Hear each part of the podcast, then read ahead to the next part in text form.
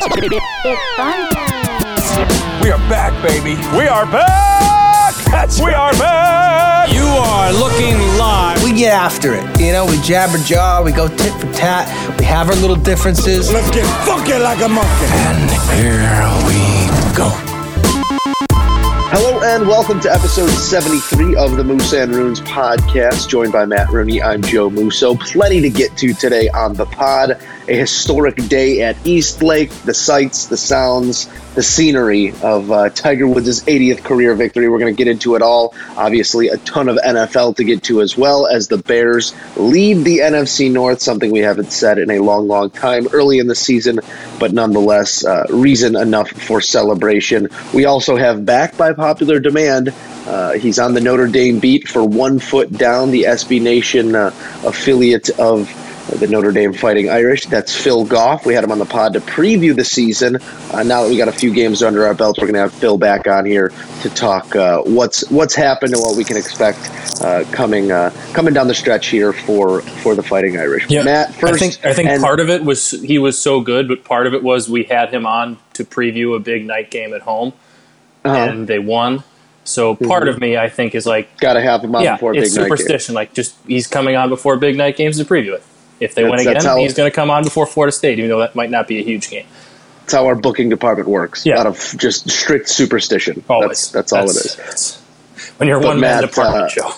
but Matt, first and uh, and most definitely foremost, we we played witness to the full comeback, and those who doubted him, those who who still were waiting for that win to to constitute Tiger Woods as back, finally could check that box, finally have something to say, and. Uh, he did it in true Tiger fashion. Five clear of the field for most of the of the weekend, honestly, and uh, finishes it not so much in style, missing that putt. I know we would have loved to have that six, seven footer there at the end, but uh, an unbelievable scene there for Tiger Woods at the Tour Championship. Yeah, I think that's kind of how we even thought that was always going to be. I don't think he was going to win a close one for his first one. I always thought he was going to, especially after he kind of lost those two majors close down the stretch. It felt like that first win was going to come where it was just Tiger, not really all that close to anybody. But nonetheless, it was it was awesome to see him pull off that win. And like I know you texted me, I think it was what was it Saturday, like early in Tiger's round, like what's your address? I want to send you the golf balls because you won. I was like, mm-hmm. let- let's pump the brakes here. It was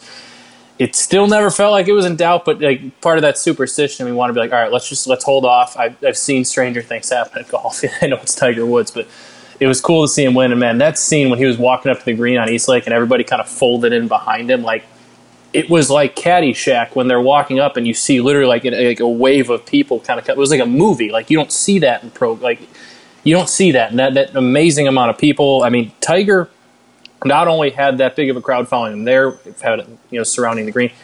Tiger stole the show on an NFL Sunday. Name Yeah. the last person sporting event able to really do that, and not not only was a sporting event, it was one person who was able to do that. He stole the show. He was the top story on a fairly wild NFL Sunday where a lot of things. Yeah, it, it was happening. happen. Uh, it was happening simultaneously to that Saints Falcons finish, to where if you go back and watch those highlights, uh, it is uh, arguably the best game of the season thus far. game. Obviously, it, it was a little sloppy, this and that, but the scoring, the back and forth nature, Drew Brees spinning into the end zone is fantastic. And like you said, simultaneously, everyone is locked into one man, three shots clear of the field, uh, coming down the stretch. That that picture, that photo, that video of him walking down 18 with the hordes behind him was just reaffirmation of of a man who who got up off the mat and uh, that was the that was the signature on it right there. That was the the scene we'll always remember. It's it's indelible. It, it'll forever be linked with the game. And i know uh, it, it's not a major but it is the tour championship. It is amongst the best. And it is a man coming back uh, from from immeasurable odds, and and some of those were were brought upon himself. But um, he's a man who we watched grow up, and we watched do nothing but succeed, and then we watched him do nothing but fail. And to watch him back in the good graces, um, everybody loves the comeback story. But for those of us that as cheesy as it sounds, but for those of us that stuck with him through the bad stuff, it felt really good too. but for those who, who whose belief wavered but was never lost, it felt really good. And I, I, I'm a little embarrassed to say that like it was an emotional moment. It was a little misty eyed for me personally. Um, and I and I wasn't sure why. You know, this is this is a stranger.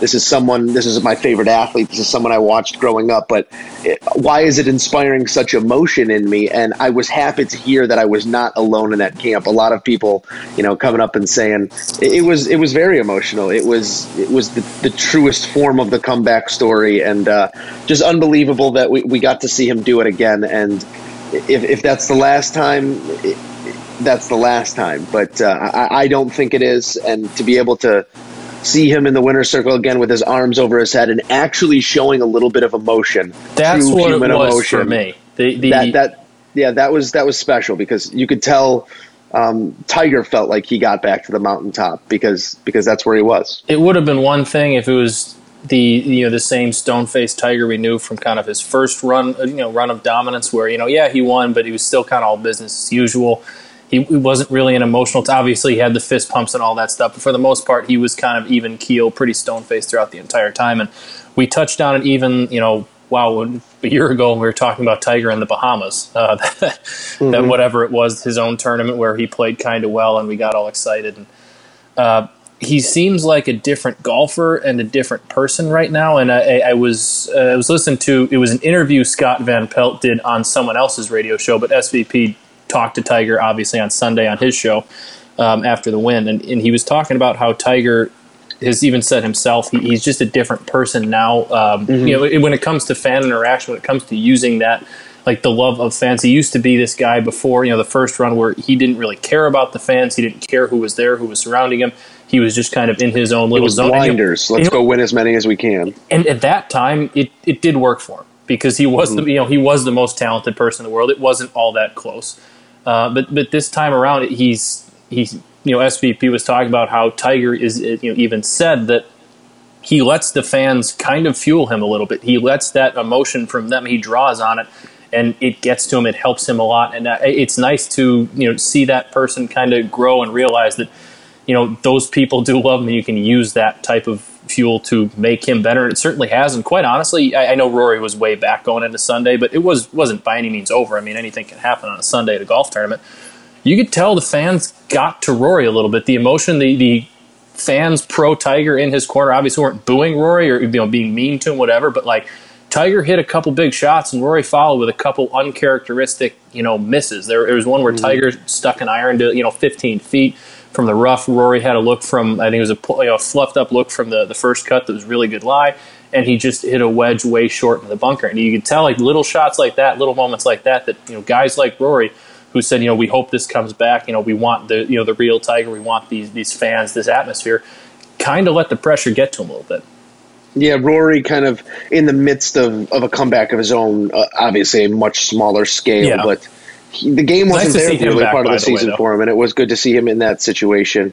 Uh, I think no one more deserving than uh, Justin Rose to walk away with the tour Oh, championship absolutely. when you're when you're just talking about I was gonna consistency say, in has the there top been a ten. more consistent golfer in the last four, three, four years? I If- mean, you Justin look Rose at might the- not win every major, but he's always, like you said, he's always up last there in the three top four years five. last three four years no there has not been if you look at this season i believe tony Finau has the most top Oh, tens. yeah. didn't, ha- didn't have a win but a guy who always found himself up there. But justin rose extremely deserving of the tour championship uh, got to or excuse me the fedex, Cup. championship and got to do that out in front of tiger get that out of the way. It was it was an interesting ebb of emotion by the crowd there and and then to have to reset for this this massive moment. And with it with it kind of being a foregone conclusion down the stretch uh, there was that point where it did get to a two stroke lead that was uh, I think on the back nine momentarily and it was it, was- it was a brief scare but Yeah, it was nervous. pretty much pretty much worry free for the majority of the round and it allowed me I guess to uh, do a little thinking rather than be like locked in on every single one of his shots because Mm-hmm. it was it was life or death. And I was just thinking like what what makes us love this guy? What makes us such fans? Why do we want to see like I said a stranger succeed to this extent? And I came to the conclusion that it's just we want to see not only the comeback story but as a public, we are enthralled with people who can operate at the highest level. And we saw Tiger do that for so long. And to see the best of us be the best of us again, I think it really meant a lot to a lot of people. It, I think it reminded people of a time, a feeling, and uh, it really brought people back to, I guess, the mid 2000s, late 90s there when he was doing it. And it was just a an amazing thing to behold. And I, I not only felt that it was this comeback, but I still kind of felt like it was a, a, signifier of things to come. I felt like this was him saying, "I don't think this back. is the end." Yeah, not me saying I'm done. This is like I remember this feeling, and, and Let's I think when you give Tiger it. a, it's a shame that it happened the last tournament of the season because when you give Tiger a taste of it like that, I, I, think that he's really uh, one of those rare ones who's able to download that feeling, what it took, everything that goes along with victory, and that's like a shark with a drop of water. I think. I, I think this is going to lead to some more victories. Yeah, I, I, mean, unfortunately, like you said, it's coming in the you know last tournament of the year, but we still do have the Ryder Cup, and hopefully he can mm-hmm. kind of use that fuel. And I think he will. I think he's historically the not person. the best. Historically, not the no. best in uh, in team. Historically, I don't care. It, it's not. I know, but I'm just saying, if he goes out there and, and, pulls a half a point over the whole weekend, don't be surprised. Fair enough. I'm not going. I'm not going negative on Tiger. He just has never in Ryder Cup situations. There's been a couple big situations, obviously, he's come up, but like our uh, our memorable moment, like the snapshot of Tiger in team competition, is from a President's Cup. It's not from the Ryder Cup. Maybe and this might be you know grasping at straws here, and maybe just because I hope that I you know I want to see him go out and dominate the field, but we've talked about how this is a little bit of a different Tiger than the last time around. And you know, the mm-hmm. last time he played in a Ryder Cup, you know, he wasn't you know the dominant Tiger. That was right before he got hurt, and he was still kind of always banged up. Maybe this newish Tiger, the one who embraces the fan role, maybe embraces team golf a little bit more. And maybe, I'm not saying he didn't get you know up for it like he used to be. Yeah, might, but no, there was a little bit more saying, something though. like you know him going out back in his day when he was this locked in guy you know, it's me versus the world. Where it's it's a little bit different of a feeling when you're playing on a team. You know, team golf. Like, yeah, okay, I, I, screwed up, but whatever. We got other guys, and you know, maybe someone. I'm not saying that's the case, and maybe I'll be proven wrong, but that might also be a part of you know who he was. Maybe he felt like he could let his guard down a little bit. I don't know. I'm yeah. just hoping to see him dominate. I but, think uh, another another big takeaway from that weekend is, and I know people have been very supportive, or his peers, uh, the other players of Tiger in this comeback. He even said it in in his uh, his thank you at the end. You know, a lot of these guys have have been there for him, watched him go through what he went through, and um, but I was looking at this leaderboard. I just kind of scrolled through the leaderboard of that top thirty. There's really only one guy who saw him do this firsthand, who was out on the course feeling the effect of Tiger in full force, and that was Phil Mickelson. I don't think there's another guy old enough on that on that board. So. Maybe, maybe, maybe a young Kevin Na, um, but everyone else, this was their first experience of Tiger dominating and Tiger. Uh, walking away victorious like that, and I think some guys are happy, and I think other guys are saying, "Oh shit, yeah, kind of um, be careful might, what you wish have, for type thing. We might still have a few years where uh, if this guy gets a two shot lead, it, it's all said and done. So um, it's uh, it's it's an interesting time to be a golf fan, to have Tiger coming back, to have uh, a lot of guys who maybe had fall off seasons. Like I, I don't think uh, I don't think Jason Day's too happy with the way things went this year, uh, despite being in, in, the top thirty here. I don't think uh, Dustin Johnson's happy with the, no. with the second half of his season here, or the second half of the playoffs here. Uh, I think Bubba Watson's always a guy you have to wonder if he's on the, the front end or the tail end of any sort of greatness. Brooks Koepka stepping into the forefront. So, as a golf fan, so many things happen this year. I mean, you have a, a first time Italian major winner in Francesco Molinari who's aging, but just getting to the mountaintop. What does he present next year? There are so Bryson DeChambeau's doing math and bunkers, and, and uh, by all cost, by all estimations, could have won the tour championship if he could have sustained any of that. Like we said, Tony Finau, a guy with consistent success. It's just it's even more wide open with Tiger there now. And, and I know people made the argument that, oh, it, you know, it was it was no fun because we knew who was going to win when Tiger was there. Well, it's never going to be that. I think Tiger is just now a part of a larger group who uh, who can get it done on a on an every weekend basis. Yeah, that's the nice part. Like, I don't think Tiger's ever going to get back to being you know what he used to be. No, it's impossible. Guy. But I still, like you were kind of saying, he does have that potential, the ability still to be, you know, in that group that we've talked about of six or seven field, league too. guy, and he might also be the best, you know, when he's on of all of them. But all this is going to do, I mean, this is still so good for the game because we were always saying how, you know, these kids are also good. The Spieths, the Fowlers, the Rorys, the Justin Thomases Mm-hmm. of the world, like they're so good, but we can't get eyes on them. This is a way for you know the PGA golf to get eyes on these on these players because people are going to tune in to watch Tiger. And if it's a different one of the, hopefully Tiger's always contending in majors, are always around. If people are tuning in on Sunday, you're going to see now. You're going to see a lot more people who get to see Jordan Spieth, who get to see Rickie Fowler, and I think that's only going to you know increase their brand because you're going to see there's more guys to be able to go out and duel with Tiger now than there used to be. And the fact that Tiger's come back down to the field, I think you're going to see a lot of these guys grow because they get to go one on one, not one on one, but you know they get to go up against Tiger, you know, in majors and all that stuff. And I think it's obviously only good for golf because it's just going to bring more eyeballs to not only him, not only to the game, but their other stars they're trying to grow.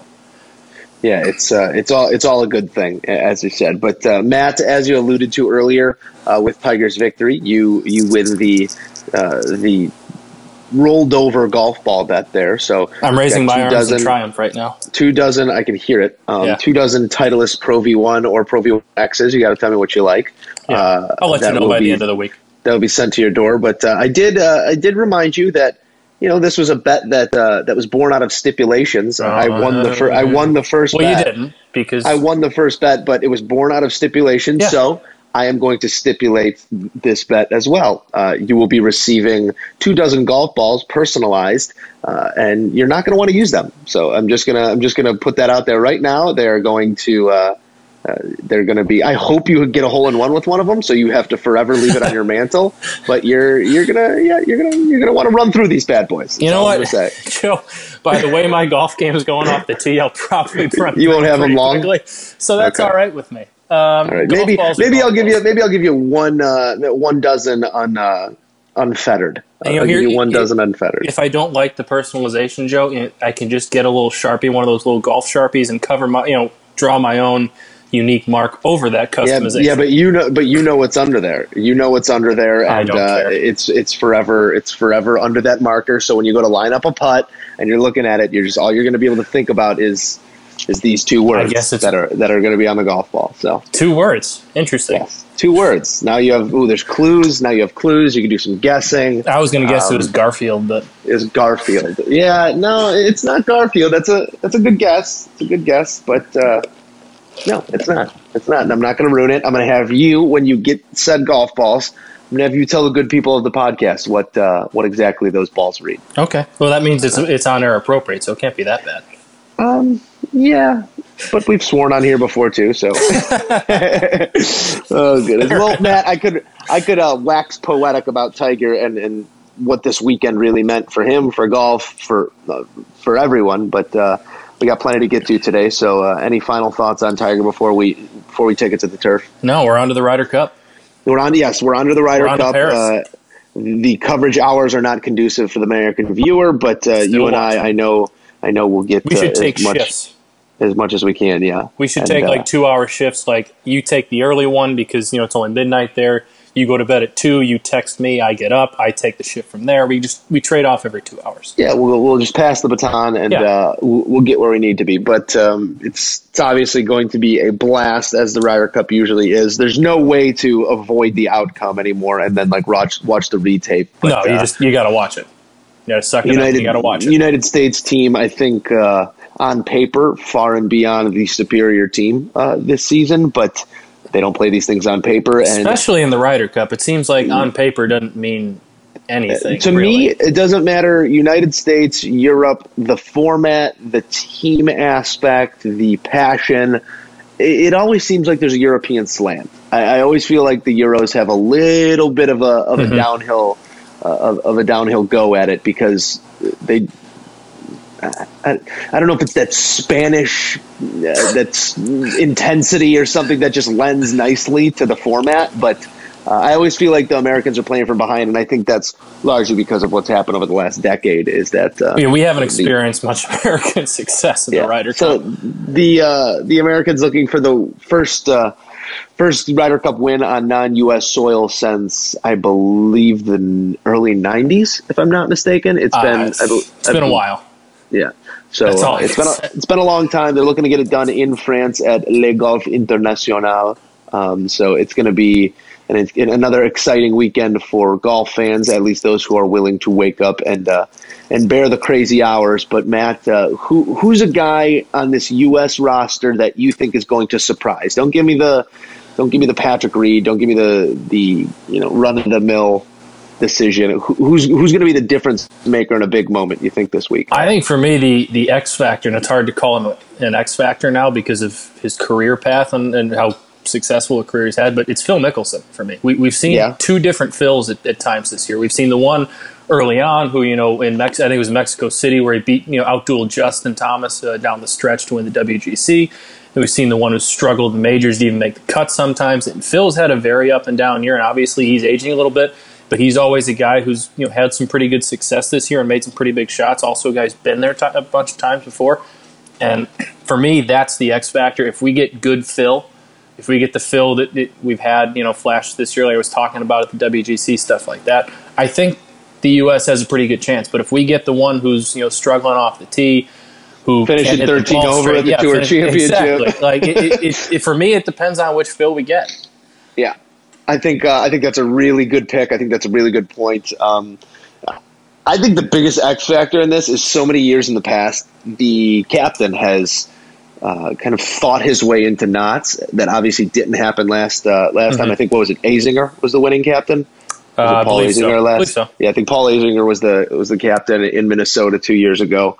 Um, and this year it's uh, it's Jim Furyk, if I'm not mistaken, and I think Furyk is the perfect guy for the job. But on His course, assistants are pretty are pretty great too, with Kuchar and Zach Johnson, two guys who've been there alternates, excuse me, who've been there Yeah. before, and I think David Duval is the other one. On course my uh, my X Factor pick, and it's not it's pretty obvious, but I think just for him personally, this is a it, this is a good moment, and I think he's going to perform really well uh, despite his recent struggles. I think Dustin Johnson's going to have a really big weekend. I think he's going to go out there and dominate. Um, I don't know much about this course. If these guys could imp- incapacitate it with their length, I think the U.S. is the longer of the two squads. But Yeah.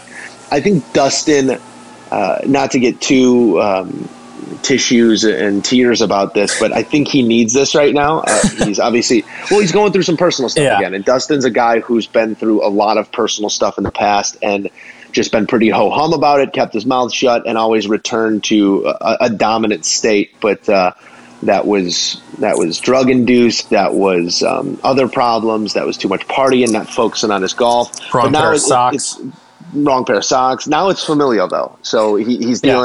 With what sounds like a pretty messy breakup with the mother of his child. It, and, I, I um, did see a photo on Twitter of Paulina Gretzky in Paris. So She's in Paris. I Okay, did, well, I that's did see a picture. Now, who knows Then- if that's you know recent, but maybe somebody did Last. I- last I see read- on the Twitter of her in Paris. Last I read, Dustin was um, he said, you know, all relationships go through stuff. We're trying to work through some stuff of our own. So holding out hope there for them, and and obviously the whole family dynamic. But what better for a guy to get his head straight than to be around the boys in in a high pressure situation, trying to get it done for the U.S. Take your mind off things, and to boot, if if uh, Paulina is showing that support and she is in, in Paris, even better on him. So I think it's a I think it's a good get right for uh, for Dustin, and, and not only for him personally, but I think he's going to channel that into some really positive play. I mean, we've said it a bunch of times on the podcast here. He is, when he's at his best, the most talented player in the world. Yeah, it's just it- he's it's- not. It's he, he struggles with that consistency to always be in his best. But when he's showing his flashes, Tiger included, anybody right now today is not as good as Ju- Dustin Johnson when he's playing the best golf he can. So I'm with you. If he's playing, if he's playing well, the U.S. is going to be really hard to beat. Yeah, it's going to be a blast. Again, coverage starting, I believe, uh, Thursday morning around 2 a.m. Central Time, if I'm not mistaken. Let's let's go. Let's do it early. Uh, early to bed. Time. Early to bed, and then let's set the alarm and let's uh, Yeah, I'm gonna sleep I'm gonna on the catch- couch while we're watching the Ryder Cup. I'm gonna catch the first uh, first couple hours here on the night side. Maybe sleep a couple hours, get out for for the late uh, for the late round. So um, it's gonna be it's gonna be a lot of fun as the Ryder Cup always is, and it's a merch money grab. I'm gonna buy so Oh, much merch. fantastic I do every two years. Like I have Well, I mean, more Ryder Cup merchandise. Their sponsor is po- their anyone. sponsor is Polo still, isn't it? Polo. Polo It's does just- a fantastic job with the RLX stuff. How can so, you not? uh, go out there and get yourself a hat, get yourself a quarter zip. I'm a sucker for a quarter zip, so uh, we we, we might be doing a little in this might be weather. Might be doing a little shopping this weekend, Matthew. Yeah. But uh, like we said, plenty to get to here on the Moose and Runes podcast, episode 72. Let's take it over to the gridiron where there's a bunch to talk about, including our division leading Bears, who sit at 2 and 1. And I'll say it every week, they should be 3 and 0. But uh, the 2 and 1 Bears sit there atop the division for the first time since, I believe, 2014 was what. Uh, 2013. With the- the 2013, 2013 uh, Chris Conte game. So obviously, still early in the season, but uh, nonetheless, can't be can't be marginalized. What this defense has been able to do in the early going, and uh, the offense's ability to uh, hang on their coattails. But Matt, uh, let, us talk about this this matchup last week. Uh, I, I, re- I rewatched the tape yesterday on, on YouTube. Kind of just, I know NFL does a great job of doing quick cuts and stuff, and and to watch that stuff again. And I'll stay on the positive side right off the bat. My biggest takeaway is that this defensive line, run or pass, is resetting the line of scrimmage on every play. They get off the ball so incredibly well. It's uh, like you said, it's it's a half yard yard in the opponent's backfield every time. It's it's unbelievable, and it's without fail. And I think that type of penetration, teams are going to start gaming against it. But you can only do so much. You can only go hard count so many times. You can only um, scheme draws up the middle so many times. It, it, it's it's havoc back there. It's it's chaos, and we saw it again. Uh, Khalil Mack doing it with. He's averaging a sack and a fumble a game, and if you're getting that type of production out of a guy like that, everyone else around him's going to eat. It's unbelievable. I mean, it's conceivable to say that without Khalil Mack, the Bears might be 0 3 right now. I, I said it. I Uh, said right? it.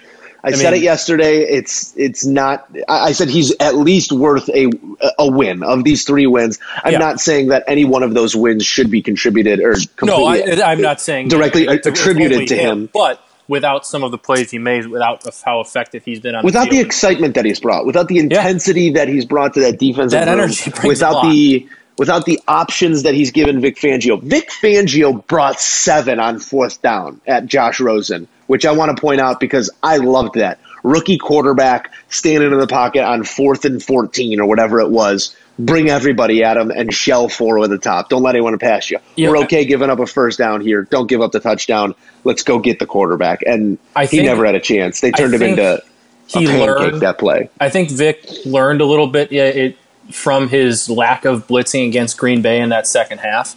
I think Mm-hmm. if you, you could ask him and he can go back and do it all over again, he'd send a lot more pressure than he did at Aaron Rodgers. But i i- it's nice to see a coach like that. Like you say, he's growing. He saw, I, I got a rookie in the pocket here for, I guess, let's throw in a rookie who needs to put on a last second drive. I, I, that was odd.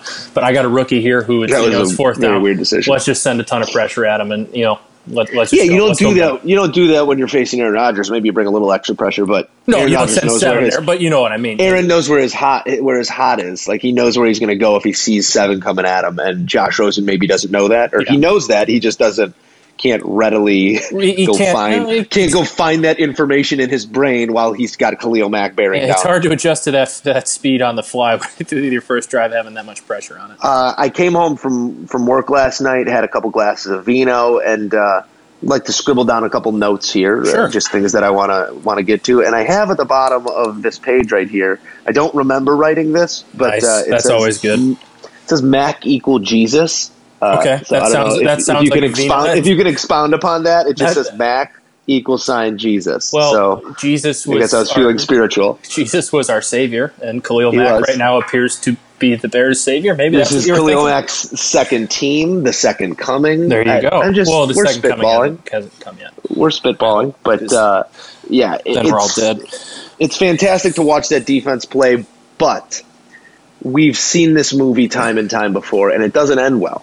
Um, it needs to be a complete effort. It needs It to be an offensive and defensive effort, and not only is the offensive effort there in the run game, that's what makes this even worse. Is the fact that it's it's there. The defense is there. The run game is there. It is Mitch Trubisky's inability to pass the ball, Mitch Trubisky's inability to drive the ball down the field, Mitch Trubisky's inability to get his team where it needs to be in certain moments that is really worrying me. We cannot have a Rex Grossman situation here, and I'm not overreacting on Mitch. I think that he he's still showing signs. There was a he threw a 20 22 yard out route to Trey Burton in the second quarter. That was big league. That Yeah. was you know, you don't see nice- many guys. another one you don't down. see many guys making Another one down the sideline to Allen Robinson. watch too, that watch that again because I had a problem I had a problem with that pass the second time I looked at it. Okay. He hit it he hit it late. It was a good hole ball uh, on, on a little go route to Allen Robinson down the right sideline, but he hit it late and he pushed it out there. He wished it out there. He has zero confidence in That's- anything beyond 20 yards and it and it worries me. That's where He- I wanted to. I, I do agree with you because I I think I've been the ultimate Mitch defender so far uh, since we've started this podcast. I think, and Mm-hmm. I'm I'm still. I, I don't know exactly where you are in Mitch, and I'm sure you'll you'll say it at some point. I'm still. In I'm the trending camp down. of- I'm trending down. I, I definitely I, I, am. There's need to- definitely worrisome. There's there, there's si- there's reasons to be concerned, but I think it's only fair that you know we we said going into this year, we said going into the offseason, he still needs a lot of time, and especially in a brand new offense. That's let's let's face it. This isn't an excuse. This is fact. This is an offense that is ten times, hundred times more complicated than the one he was in last year. He's doing a lot more than he's asked to do. And what what what's what's my big issue is is not his physical inabilities, his tools. Is we we've seen him regress, I think, mentally from last year, and I don't know if that's because he's still trying to learn this offense. I hope it's more. processing everything. I'm hoping it's more because he's still learning the offense and not because he's feeling the pressure of the offense.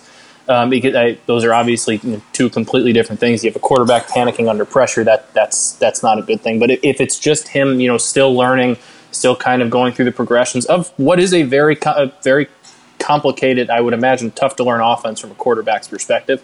I can live with that, but it's it's it's not knowing for me that's the difficult part because we have seen his accuracy regress from last year. But one of the mm-hmm. things we talked about last year was, yeah, he wasn't asked to do a ton, but he was a fairly accurate quarterback in the in the pocket on the run. You were rarely saying, "Wow, he really missed that receiver. He way overthrew him. He way threw it behind him." He was usually putting balls where they needed to be, and this year he hasn't really done that as much. I saw a stat. I forgot who sent who screenshot the tweet and sent it to me. In the in a clean pocket, he is the second worst quarterback rating in the NFL. But outside of the pocket and on the move, he has the eighth highest quarterback rating in the NFL. So that to me is they need to figure out ways. Matt Nagy needs to figure out ways to get him kind of out in space and doing what makes him more comfortable. And, and maybe the the idea Yeah, is we need to get him outside of his comfort zone, and keep him in the pocket because that's the only way he's going to. We're going to see what we got, and you're going to win. And, and if that's what they're doing with it, that's fine. But, But we're playing football on Sundays, not Saturdays, Matt. You cannot run play action. Well- you cannot roll him out every play and cut the field in half. The guys are too good. He has to be able to throw from the pocket. That feeds directly into my biggest worry with him is that I have on multiple occasions seen him roll out of a clean pocket, Yes. seen him spin out of a clean pocket, see him put himself in worse positions than he originally was. And now if that's an issue of happy feet or not seeing his reads, whatever it is. But like you said, his decision making has really, really regressed over these last few weeks, and it it worries me because we're gonna have we're gonna have a situation where we have a team who's ready to win now, and we always talk about the window. We have a we have a defense and a run game that is playoff bound, but a quarterback that is holding you back. And that window, like we said, only stays open for so long. I think the problem not that it's not necessarily a problem with this the, the window is open argument. It the window is open right now. And the window was just it was just open. This is the beginning of the opening of that window. I think we talked about it. Before the Khalil Mack trade, we were talking about how we think this is, you know, a seven, eight win team in a good year. And I know the Khalil Mack trade fast forward. It changes goes- expectation. It, It does changes change expectation. expectation a little bit, but it, it can change those expectations for the defense. It can't change your expectation for the development of your quarterback because it, What it's about just- your team? What about your team expectation? I think It, it, it immediately it- demands more out of your quarterback. It does, he but you can't still- reach that demand, okay, then it's going to be a have a painful process. So then you're saying we shouldn't have traded for Khalil Mack because our quarterback wasn't ready for it? no, no, no, Like no, that- not like, what I'm saying at all. I'm saying Mitch we- we have needs to quarter- raise his play But- to those around him. I agree he does, but I still think it's a quarterback that we know. Like, I'm not. I'm. Don't get me wrong. I'm not trying to defend his play Sunday. It wasn't good. He, yeah, he made one or two throws that said, "Wow, you know that was nice." He, he made a couple plays, but for the most part, I know he finished with a, his you line. cannot. You cannot Joe, force just- two turnovers Joe, and win? 16 to 14. Can I just talk? You cannot. No, because we've talk? seen this before. I need We've to seen talk. this before. You're not letting me talk. Go ahead. I know we've I don't know how you want to apologize for the guy's play anymore. I'm not get better. apologizing for the play. I just said it was bad. All I'm saying is we went into this season knowing this is a full year timeline of progression. This is basically his rookie year because last year, for me, development didn't really count because he was in a vanilla offense with vanilla play calling that asked him to do absolutely nothing. And he was already a quarterback that we knew wasn't ready to play. He's a quarterback who's still way ahead of his timeline of when he should be playing all I'm saying is just because our defense got that much better, that doesn't mean our offense or our quarterback is all of a sudden, oh wow, he's now developed because our defense is good. No, he still needs time in a new offense.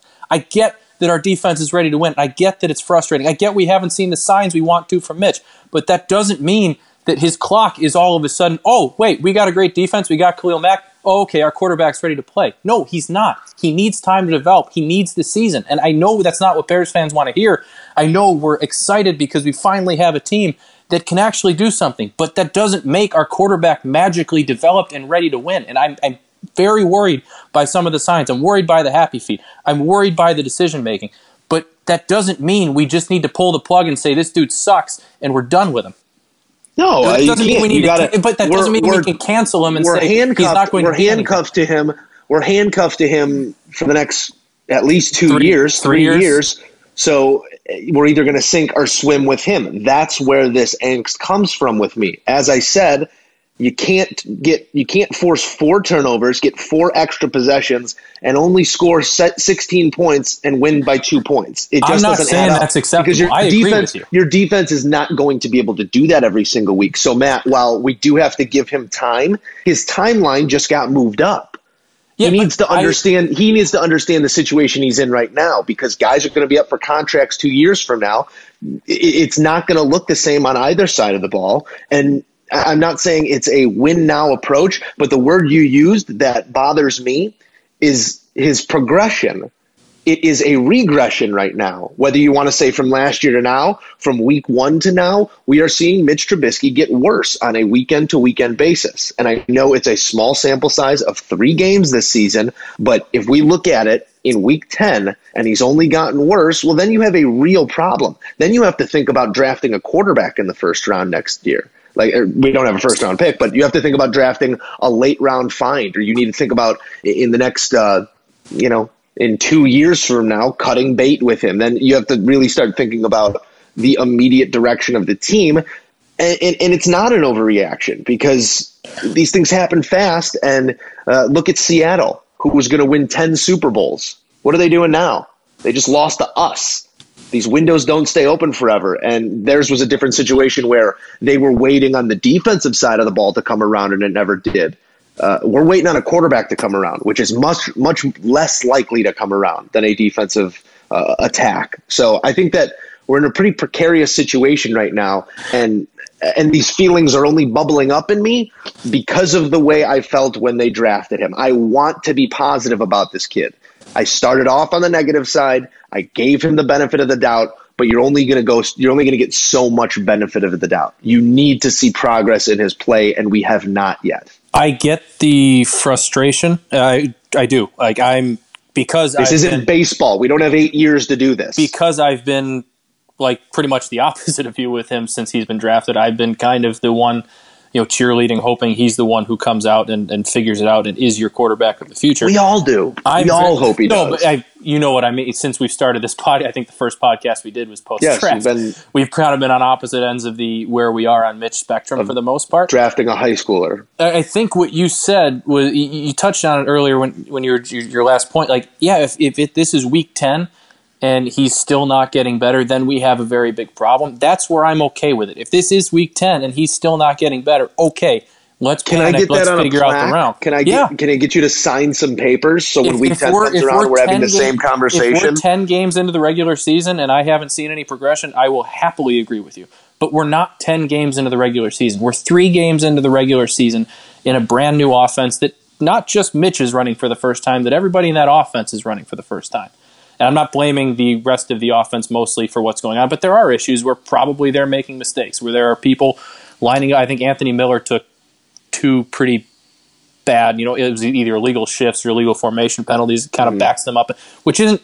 I'm not saying that's something your quarterback shouldn't be able to overcome, but it's stuff like that that doesn't help your quarterback, who's clearly a little bit shaken in his confidence right now and is still learning. You get, get backing up into first, second, and fifteen, all that type of stuff. So I'm with you in the fact that I am worried about Mitch Trubisky. I don't know if he's the guy anymore, but I also don't want to rush to these judgments.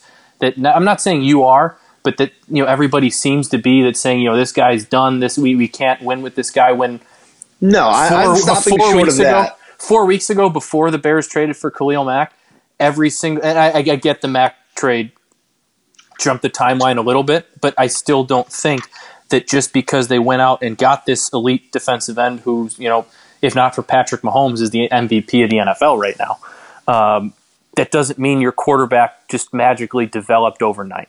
And I still think that patience is what you you have to have some patience with Mitch Trubisky. It, it sucks, and I know we want to be good, and I, I I know you're still more in that camp too, even though we're frustrated with the performances we've seen.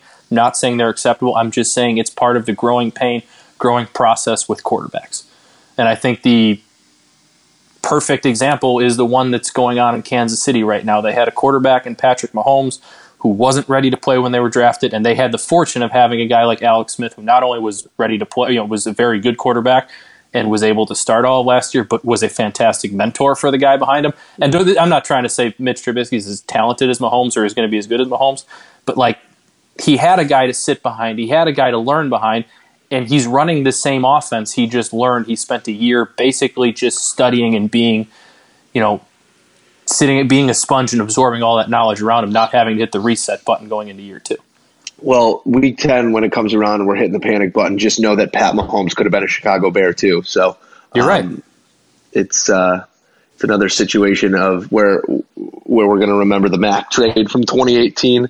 Um, there's been some ineptitude by this front office, and uh, unless you can put all the pieces together, you're not going to win. And uh, I think we're we're missing a piece right now. Hopefully, he can come into his own and uh, be that final piece to a, a Super Bowl recipe, a playoff recipe, a uh, a team that can sustain any sort of success, which is something that we haven't seen. But uh, it's going to, like you said, take progress. And uh, Mitch has not done much to inspire any sort of uh, positive thought about it because it's 2018. You got Andy Reid's playbook. You should be scoring 30 points a game. I agree. You can't you can't settle for 16 points off of four turnovers. Um, and and you can't have him putting the ball on the ground once and throwing an interception. Both of those were on him. Yeah, he dropped the, ball. So I didn't see the fumble because I was in the car going to work, and he was honestly, trying to escape the looked up to pocket and the highlight. looked like he needed out of his own hands. Yeah, I've heard some people on the interception say, "Oh, you know, it's a tip ball. You can't blame them." And I that was Yeah, but- that was a bad interception. You- you- I, Yeah. I've never played quarterback. You've never played quarterback.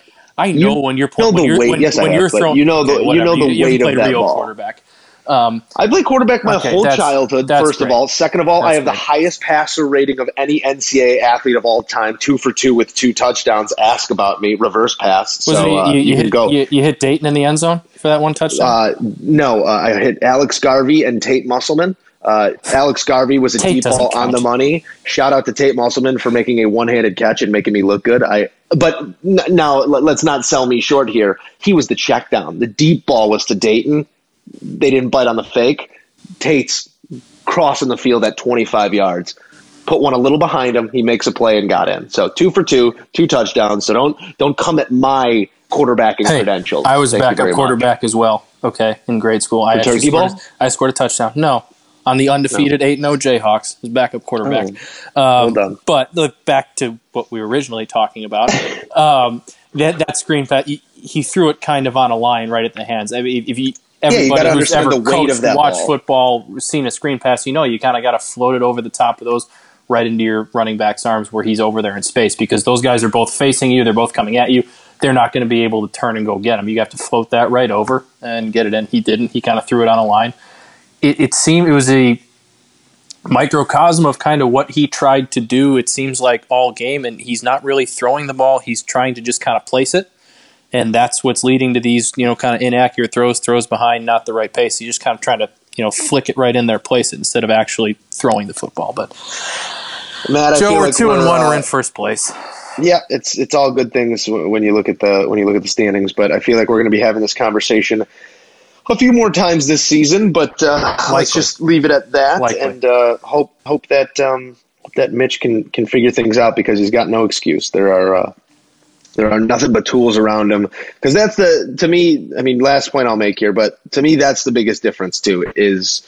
This isn't Rex Grossman. This isn't No, Kyle Orton. This isn't even Jay Cutler. Yeah, he's not throwing to um, Des Clark and Hey, Sid Muhammad don't and knock like not to two. drag those guys or the guys that were on the Super Bowl team, but it, this is this is a team equipped with weapons, Yeah. and uh, and we, we got to see him take advantage of those weapons. But uh, plenty of NFL football around the league. Ooh, it wait, was can uh, I make another one more point exciting before weekend. before yeah, we move on from the Bears? It'll be very quick.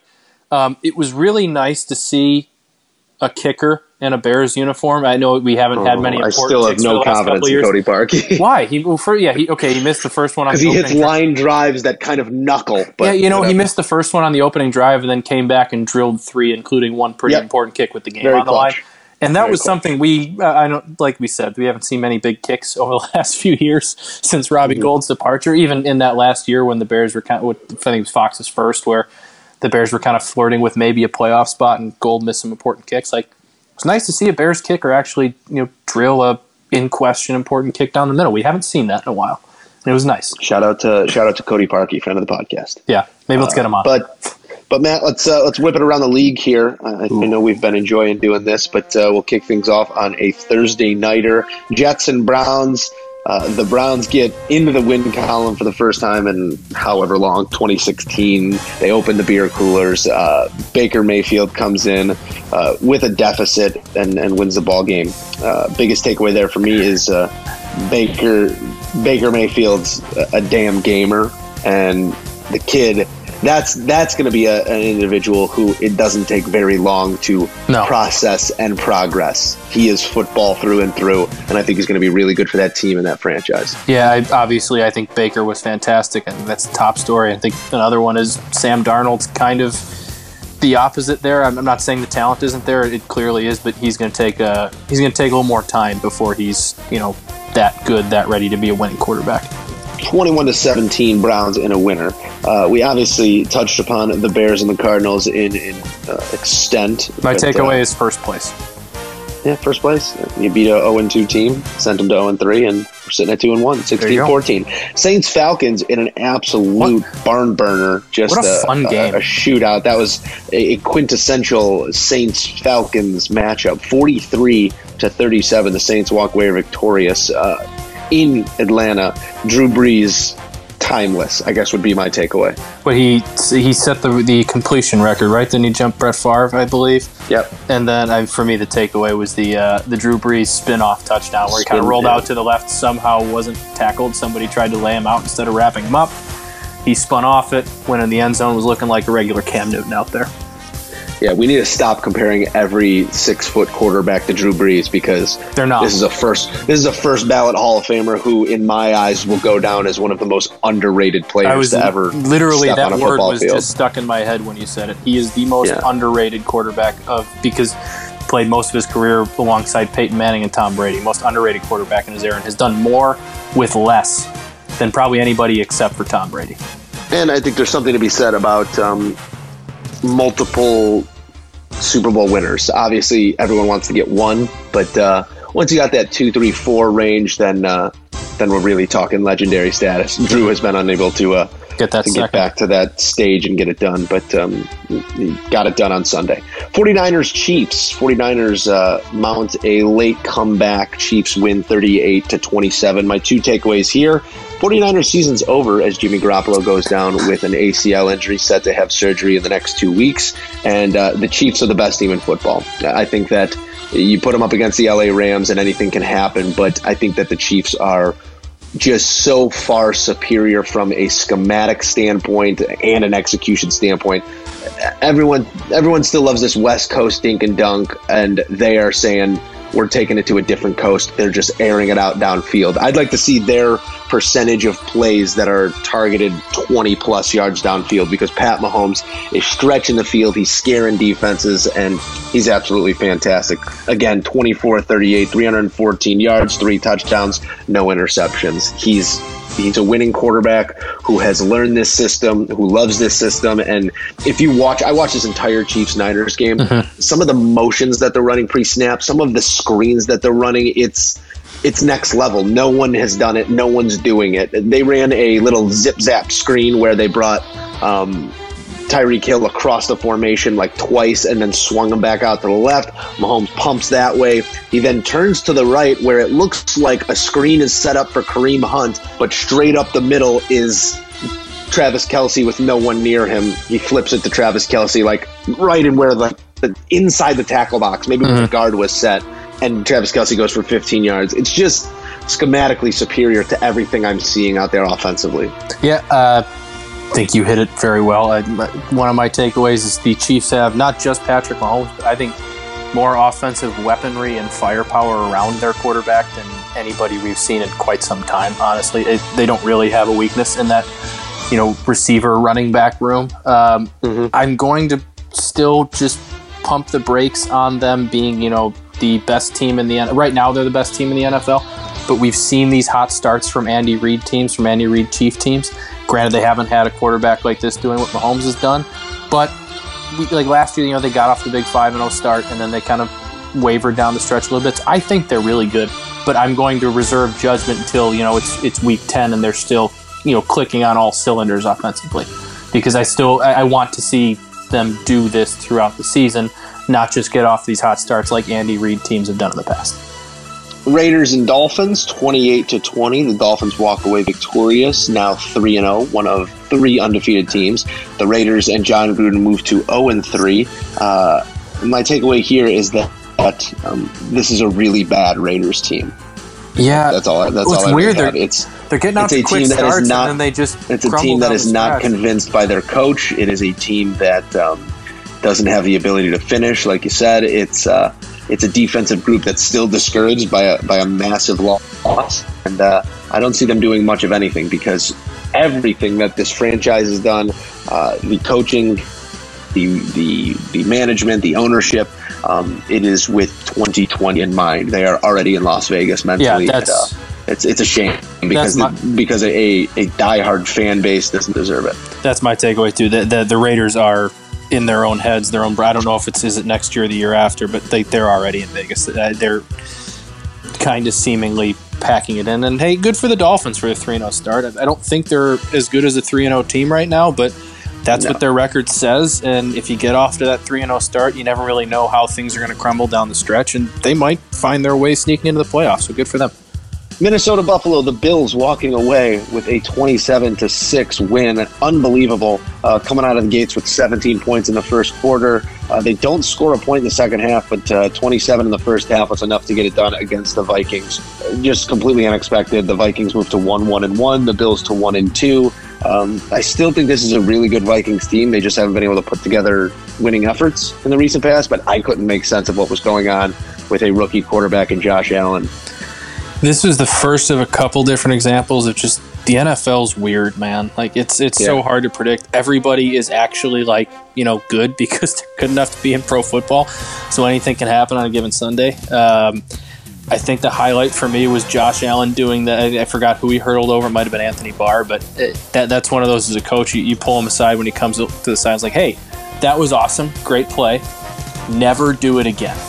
Yeah, that's uh, to me. That's not even a, a- great play. Never do it again. That's just a never do it again, or you're sitting because you see what happened when a quarterback tries to do too much in Jimmy Garoppolo last week as well, and that's just a guy trying to cut back inside and make a play, and boom, there goes a knee. It was non-contact. I understand it's not avoidable, but as a quarterback, you're trying to put yourself in as few situations like that as possible.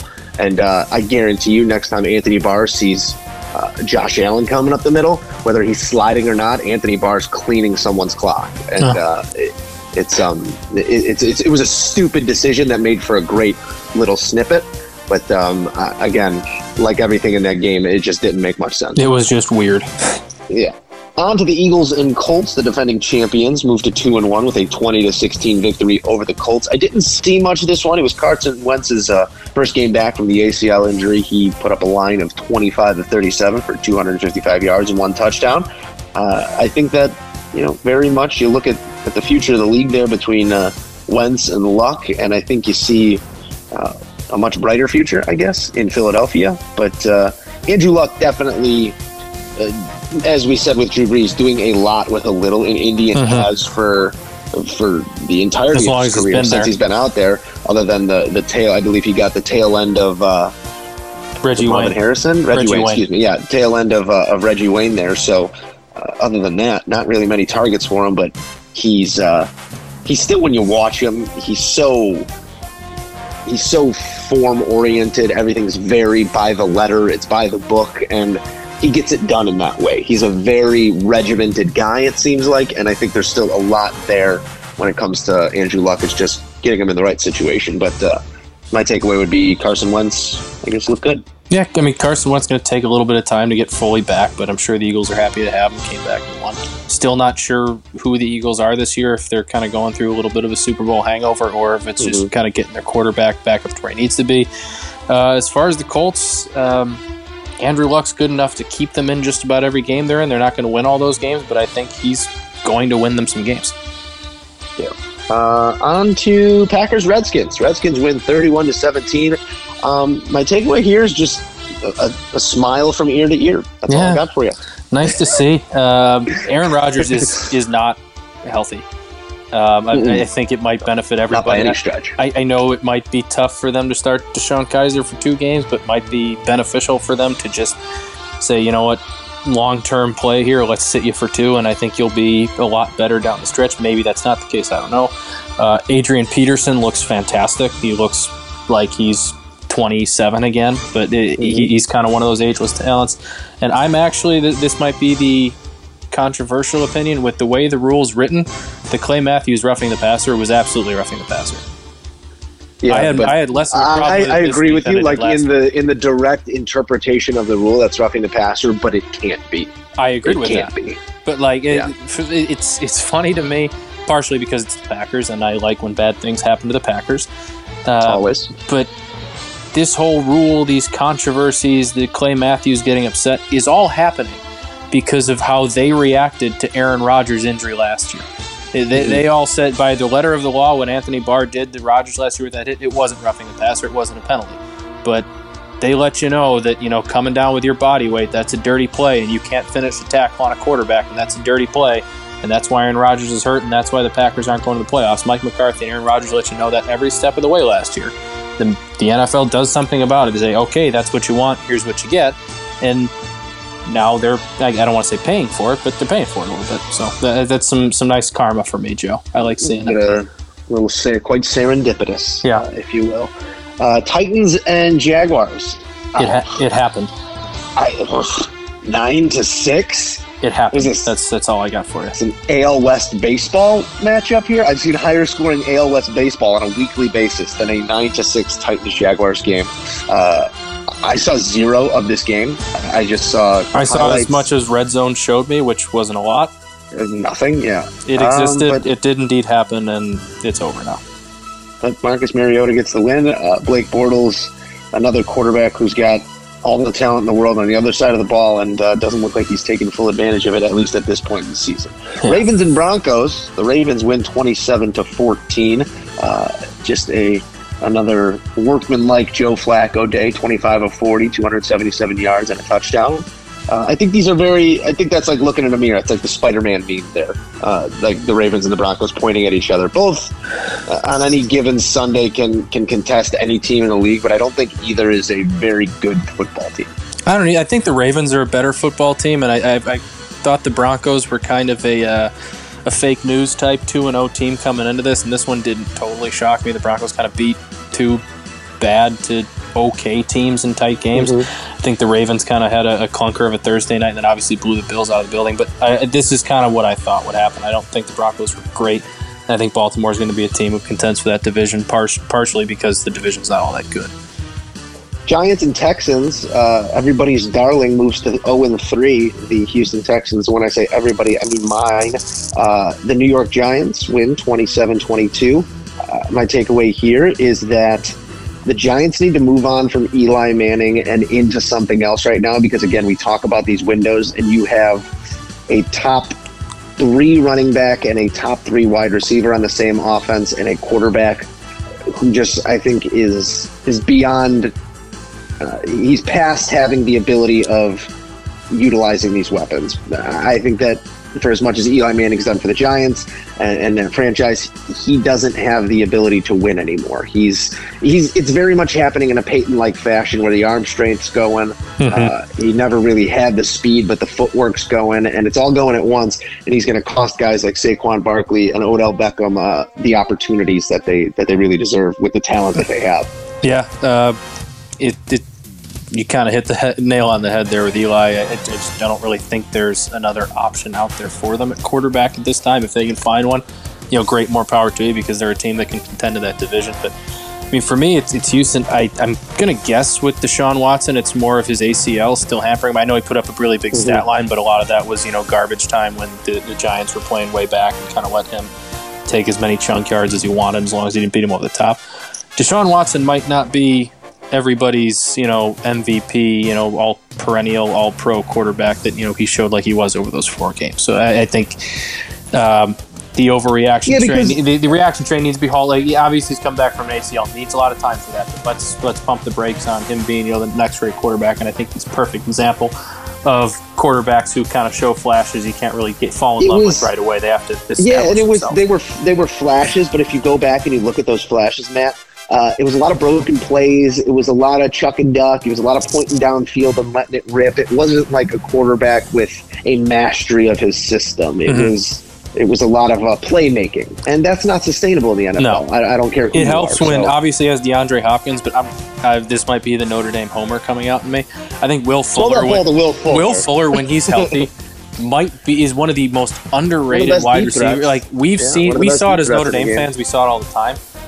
Will Fuller makes his quarterback better than just a, than, than a lot of receivers I've seen in a long time because of his ability to go deep and beat just about anybody. We saw it at Notre Dame. DeShone Kizer wasn't the same quarterback when he didn't have Will Yeah. Fuller to throw deep to. Deshaun Watson isn't the same quarterback when Will Fuller's hurt Fuller- now. Like DeAndre Hopkins Will is Fuller's great, just. Will Fuller's just so. Oh my God! As a number two, Will Fuller is uh, He has- the exact complement receiver you want. His ability to stride and get onto defensive backs' feet in three steps. but he stretches the beat. field better than anybody. Yeah, he, he's got those guys beat because you know a, a normal guy feels like he's got an extra step or two to get his hips around. Uh, This is not the case with Will Fuller. He's going to take if he's on your hip, he's going to take two steps and be past yet. And uh, it's been twice now. It was this year, week one against uh, Tennessee, and then it was his uh, his last year at Notre Dame when they had a night game against USC. Adoree Jackson is seen as one of the fastest people in the NFL and all of football. And twice now, there's examples of him on tape just burning Adoree Jackson on a go route and getting behind him, catching the ball for a touchdown. So that shows you the elite speed that he has always and his deep ball always a ability. great. Always a great mid to late round pickup for our fantasy lovers out there Oh, yeah. next year. Will Fuller, uh, he can stay healthy, that's the only question mark there. Is he is a little slight, but uh, Those fast guys, the, the hamstring's always going to be an issue. they tend to get a little get a little shaky. Seahawks twenty four, Cowboys thirteen. Uh, I didn't see this one. I, gotta didn't be honest see. with you. I, I, I gonna be honest. I also I had I was locked in on the Bears, and then I had the White Sox and Tiger going, so I didn't see a second I of think this game. another. I think another Spider-Man meme. The, uh, two teams. Uh, the consensus is the Jason. Garrett's really not a very good coach, and Yeah. the offense struggles. Ezekiel Elliott looks like he had a pretty good game, but yeah, I, I can't comment too much on this one. My my division championship pick for the Cowboys doesn't look great right now. Patriots 10, Lions 26. Another head scratcher here. The Lions team that looked completely inept through two weeks comes out, puts up 26 on the Patriots. I think a lot of this one was uh, Matt Patricia knowing exactly what was coming at, what was coming for him, offensively, defensively, and otherwise, um, and him game planning and and being probably the the foremost authority on game planning for the Patriots outside of Patriots facilities, Mhm. um, and, and I think that showed. Unfortunately. Uh, uh, not unfortunately, but uh, the fact of the matter is, this is a Patriots team that is down weapons right now, with Edelman still serving a suspension for another two weeks, and uh, With Flowers and trying to get up Chung both didn't play, I believe, defensively. Yeah, and uh, I, I don't think uh, I don't think sound the alarms quite yet on the Patriots, uh, but I wouldn't be surprised if if Josh Gordon's sleeping over at Brady's house this week because there's uh, there's got to be a sense of urgency around a one and two start as there always is in Foxborough. Yeah, I think it was Cris Collinsworth who said on the broadcast something like the these aren't the Patriots. These are some guys in Patriots uniforms. They, they just they don't have their weapons right now. They don't really have what they need. And I know they've by choice for pretty much the last five years just kind of let some pretty good people walk out the door and you know know that they can replace them you know in their system and all that stuff but right now those guys they brought in to replace them still aren't on the field aren't healthy so you, you just got to wait and see until they get you know all their weapons back and then, then you can kind of make the judgment on them Monday night, Steelers, Buccaneers, 30 to 27. The Steelers come away with the win over the Bucks. Fitz Magic turns Fitz Tragic. I, Oh. That's not mine. That's not mine. I read that. i was going to say i would hope that wasn't yours Um, wow, that was a good one. But uh, the Steelers moved to one one and one as well. Buccaneers to two and one. Um, I think that my takeaway here was it's always good when Chris Conte's not on your team. yeah i was Like, going to say on- chris conte's been on the in the league huh? receiving end. We've been on the receiving end of that stiff arm too many times to remember. Uh, and it was, it was nice to see it from a third party, third Yeah. party uh, standpoint. Nice to see that happen from kind of where we are and not have to be the ones rooting for them. But uh, it's kind of the tale of two halves there. Pittsburgh got off to you know, the unbelievable start, and you know, Fitzpatrick didn't look good early on, and then they kind of flipped the script in the second half. But I don't think we learned much from either team other than the Steelers really, really, really needed that win, and they got it. They absolutely did. And Matt, uh, it was a another exciting NFL weekend, but uh, the cursor to that was uh, was a, a, an, ex- an exciting uh, weekend of college football as well, and uh, a lot happened across the league. I think uh, you know things that we talked about: Bama being on top, uh, Willie Taggart being on the outs. Uh, things are are just being reconfirmed, and USC team comes up with a big win, but I think that.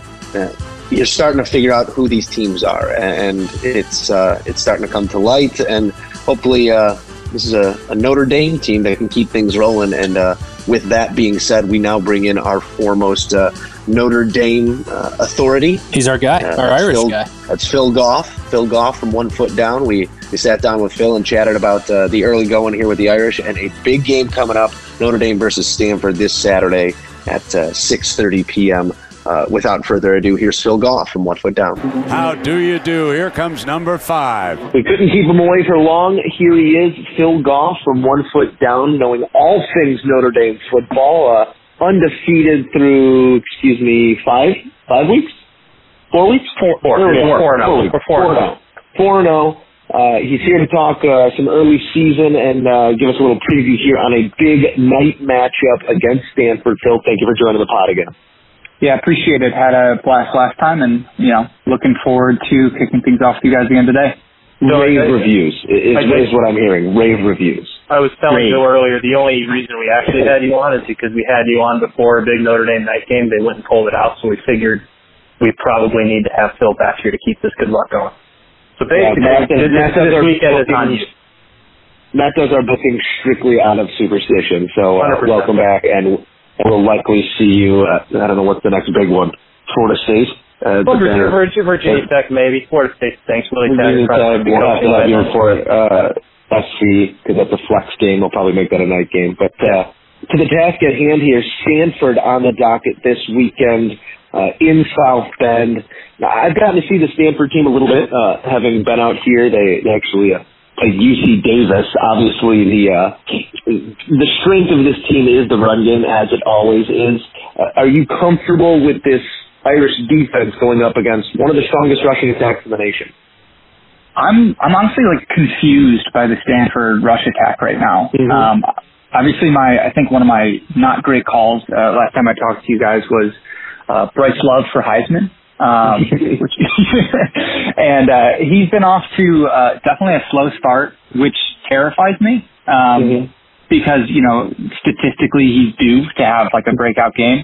Um, but with that, I feel comfortable with our defense. Um, I- I'm less scared about the running game and more to see how we're going to interact with uh, Stanford's tight ends and a couple of their uh, their big receivers. Because after watching the Oregon game last week, I'm just seeing some of those guys just get up and just catch the ball in traffic and how good they've been on the 50-50 balls. That scares me a little bit. Um, but I do think we have the, the DBs to compete with them. But in some cases, uh, you know, I think we have to understand that we're going to lose some of those 50-50 balls. Um, but just, just keep them in check. um, and not get burned on any of those deep ones. Because I think Notre Dame is going to load up the box and just put the emphasis on shutting down Love um, 1st mm-hmm. and you know first and foremost, and just putting it on the the DBs to make plays, but also really put an emphasis on you know bringing the heat for Costello because he's not uh, not a mobile quarterback. Um, I think he has like negative 21 rushing yards on the year, which is you know statistically not great.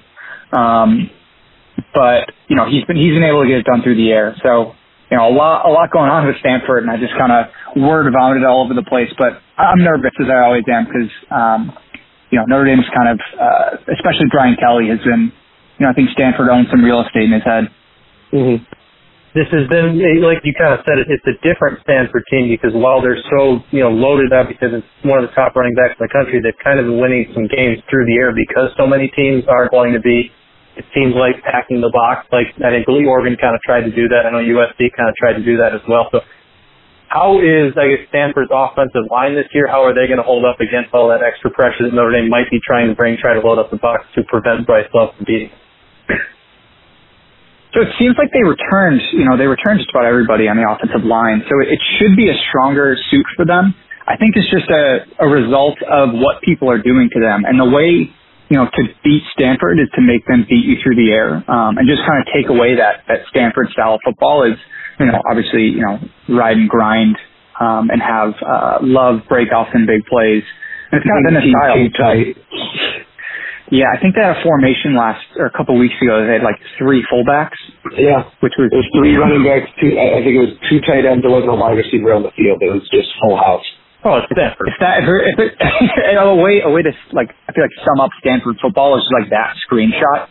Um, and so I think Notre Dame will, you know, they'll load up the box and they have the speed to shut down Bryce Love. And I hope I don't eat those words.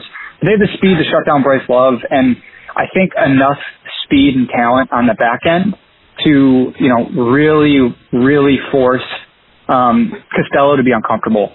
Um, and so Notre Dame has, um, I think they're like sixth overall in amount of pressure that gets to quarterbacks, but they don't have a ton of, uh, don't have a ton of sacks. They have like 78 quarterback hurries. So kind of with that said, I think something's got to give. And so I think Notre Dame has a chance um, with being in a lot of man coverage this week to get pressure and to get sacks, especially with a quarterback who's not terribly mobile. Regardless of who is on the other side of the line of scrimmage, your own house has to be in order once you get to this point of the schedule. Uh, you're going to get some tests coming down the stretch here. I think, uh, you know, Ian Book put some good things on film last week, was smart with the ball at times. I'm looking at the stat line here 25 of 34, two touchdowns, no interceptions, 325 yards against Wake Forest. Really turning it on there in the third quarter, second half particularly. But I know uh, Brian Kelly's been pretty mum's the word uh, on the quarterback situation this week from what I've read. Uh, do you think Ian Book uh, keeps the ball in this one, Phil? Absolutely. So a thing to notice on the, the depth chart report this week um, before it was Brian Wimbush, uh, or yeah, so uh, Wimbush and then Book as the backup. And this week mm-hmm. there's a the all-encompassing or, which Brian Kelly likes to do um, for all of his players. And so this week it's Wimbush or Book, which just mm-hmm. you know lends itself to say it's definitely going to be Ian Book. Yeah, it's a towards Book either one way or the other. Yeah, and I think a stat line that that won't necessarily show up, which was I think by far the most impressive of last week is he had 10 different receivers catch a ball last week, mm. which he's just spreading, absolutely spreading the ball around, um, which is huge.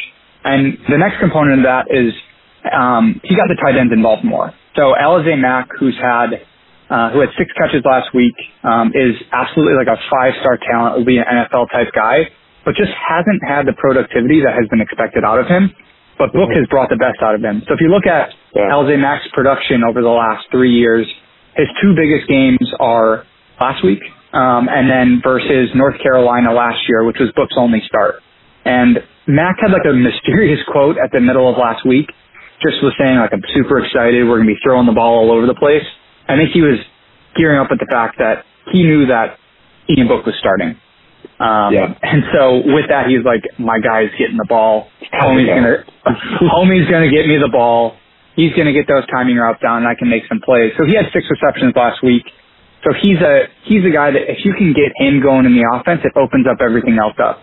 And so Book is just a much better distributor of the ball. So I mean, getting ten receivers the ball and you know being like seventy plus percent accuracy is just something that Notre Dame hasn't had. Now, where Yeah. where where what he lacks, and I'm doing air quotes um, right now, it lacks is kind of like that elite running ability that Brandon Wimbush has. Yet he was extremely, extremely, extremely efficient in not only the RPOs but the read option last week. He came away with you know three goal line rushing touchdowns in which you know he just you know rolled the ball and held that in there you know super tight, a la Phil Goff and Joe Musso, freshman Fenwick football. um, and just just Time keep limit. right around the edge. Yeah, right. Yeah. I mean, with who doesn't remember that? Don't forget Um, me blocking for you. Blocking. No one remembers- no one remembers I do. well, what else do you know, Matt? Why don't you hit us with one here? Um, Dexter Williams is coming back off suspension today. I know Jafar Armstrong and, and Tony Jones Jr. have been off to solid starts, nothing spectacular, but also you know, nothing bad by any means either. So what do you see from Dexter Williams coming back? Is he going to be you know, that feature back right away, or is he going to be kind of the guy they kind of slowly bring back into the fold and, and let Armstrong and Jones kind of keep doing their thing?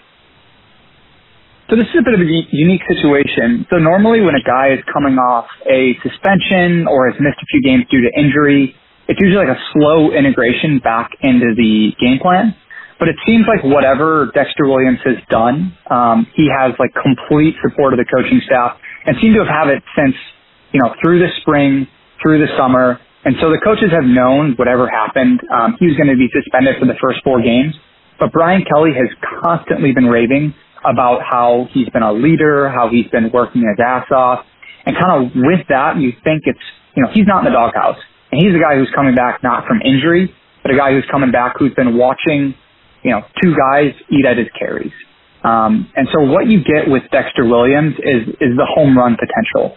So last year he was one carry away from being the um, highest yards per carry back in all of college football. So he was ended up being one carry short of that. So, you know, he was averaging I think like 9.2 yards a carry last year, but didn't really have his blocking in order um, on pass protection and was also a little bit banged up by injury.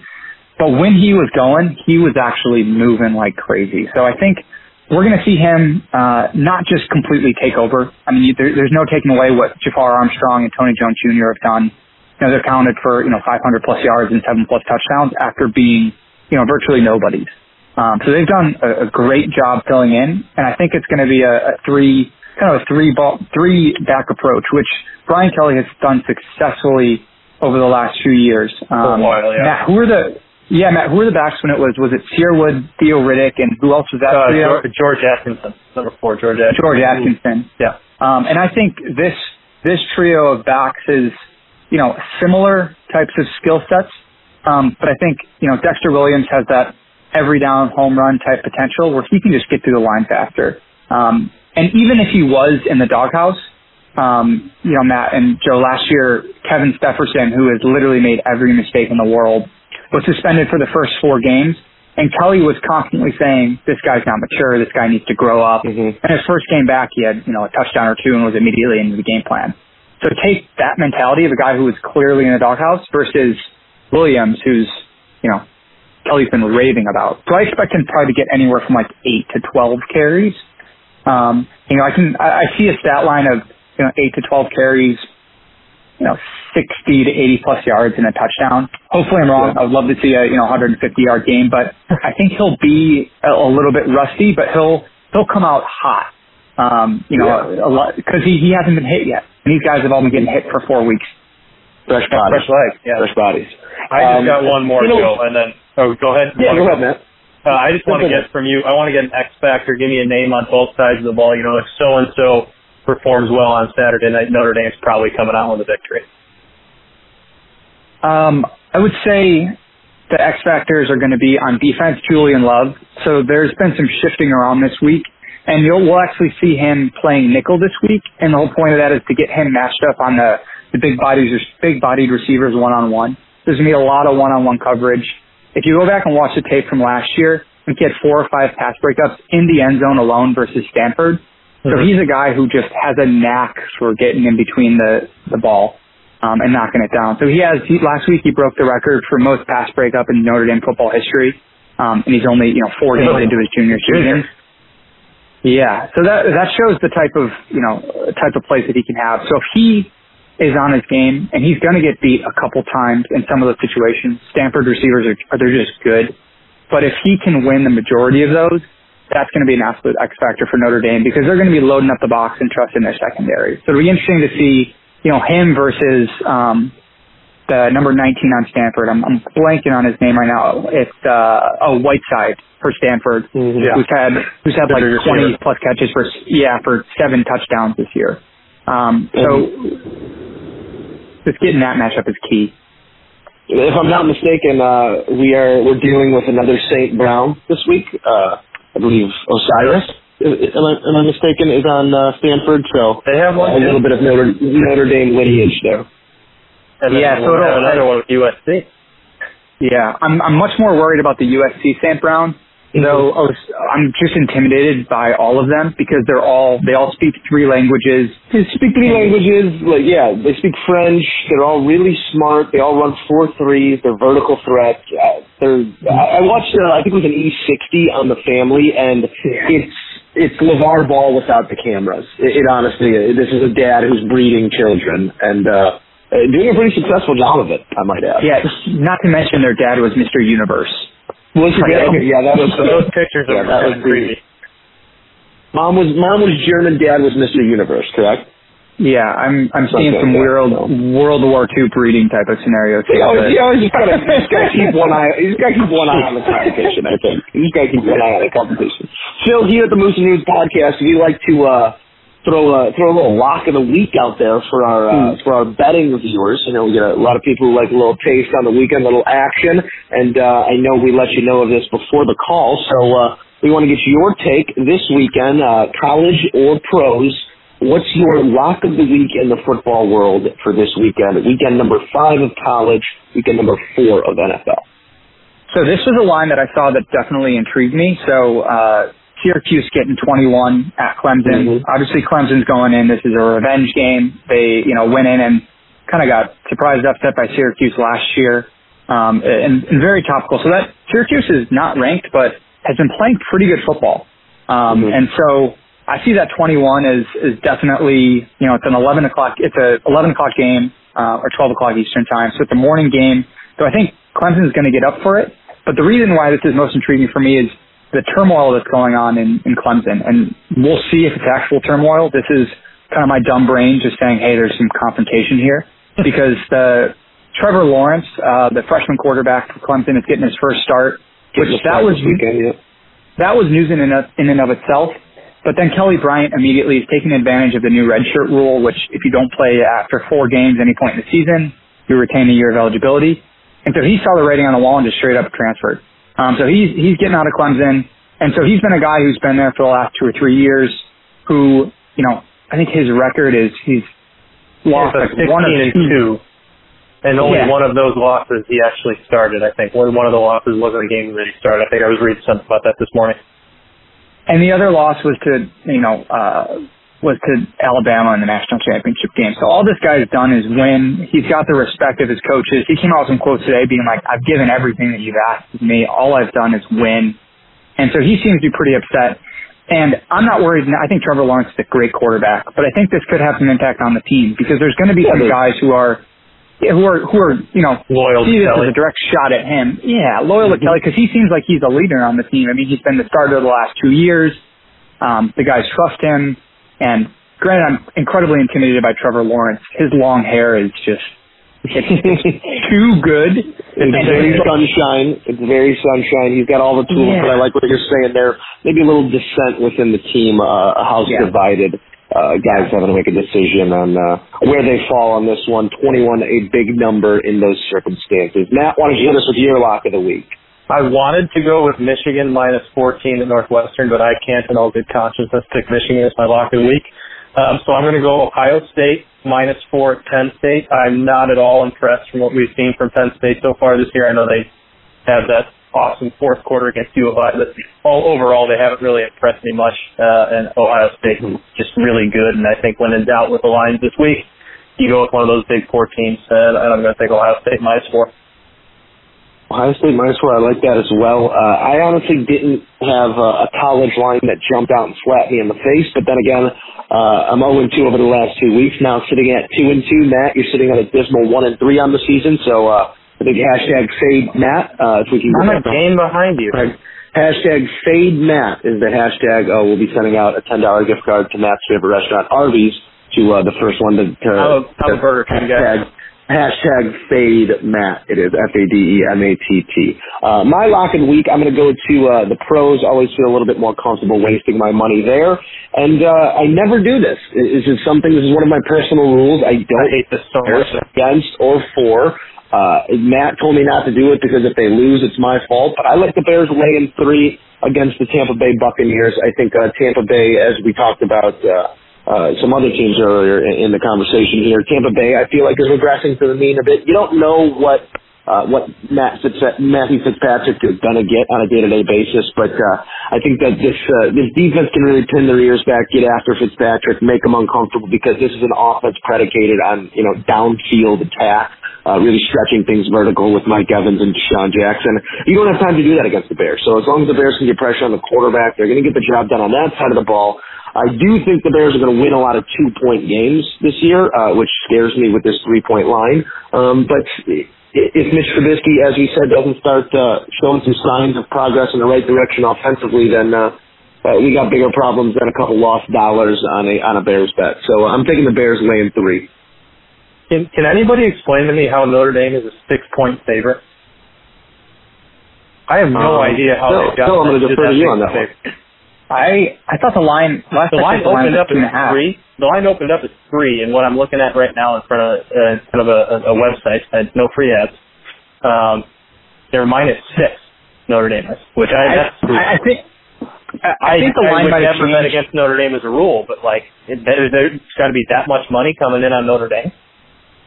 Yeah, I mean, I think I think part of it could be people digesting how well Book played last week, as well as Yeah. Jeff Williams coming back. And Stanford, I know they had that comeback, but they looked pretty pretty bad. You know, first two and a half quarters of that game against Oregon. Yeah, So could have I don't know. I but I Didn't mean to change the ignoring the subject. line. I was scrolling through and I just saw that one now, and I, you know, I just I have a short attention span, so brought it up. well, with all of our for all of our uh, listeners with short attention spans, uh, we're going to wrap this one up right here. Uh, Phil, thank you again for jumping on the podcast. Uh, again, tell the people where they can find you: Twitter, social, and at One Foot Down. Yep. so you can find me on Twitter, Philip two underscores G, um, and you can find us one foot down, a SB Nation uh, blog covering Notre Dame football. So a big matchup this weekend. Let's uh, let's hope for the best um, and let the the Ian Book puns flow all weekend.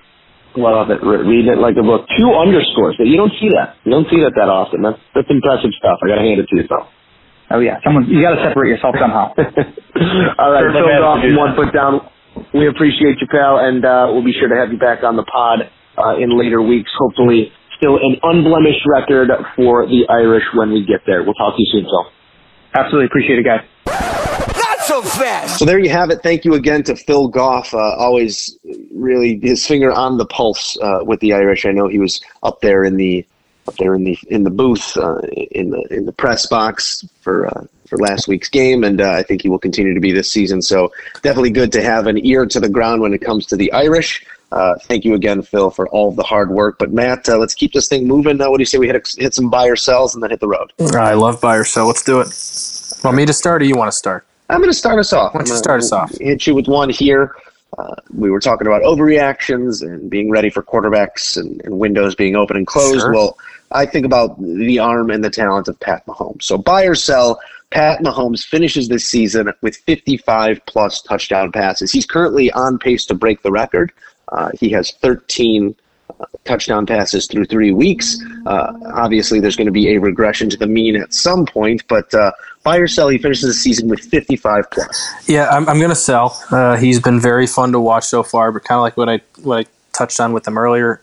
It's just I've I've seen this movie with the Chiefs before, and not that I don't believe that they're a very good football team, but I just kind of want to reserve judgment until you know we get past you know week five six, and they're still kind of doing this. Unlike the last few years where we've seen these Andy Reid teams kind of not regress a little bit. There, there still were good football teams and you know playoff football teams, but they weren't the team that was lighting the world on fire throughout you know 1st Mm-hmm. month of the season. So I'll sell that. But I, obviously, he's looked fantastic. Alrighty. Um, what do I got Your for you? I'm going to go to the Bay Area and keep both my, my questions in the Bay Area, customizing them for you, Joseph. Uh, gonna stick with football. I know. Uh, obviously, tragic, not tragic news, but very upsetting news for Jimmy G uh, out for Yeah. the year. Um, buy or sell, CJ Beathard starts the remaining 12 games, whatever it is for, for San Francisco. I'm going to buy it. Um, they're.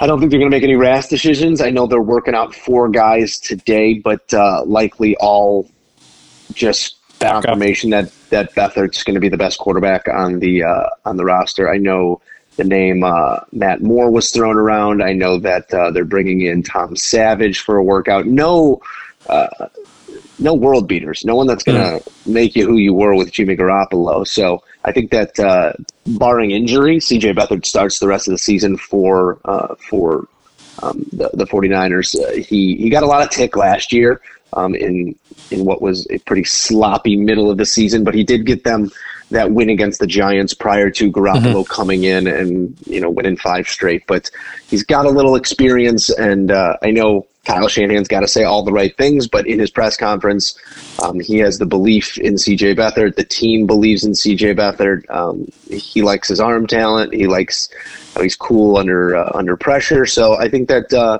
they're all systems go with with CJ Beathard. Now, does that make them a much uh, less uh, dangerous team offensively? Absolutely, but. Uh, this is this is a, this is a league where you're only as strong as your backup. So uh, we're going to see how strong the 49ers really are. But I'm uh, I'm buying it. CJ Beathard is the starter.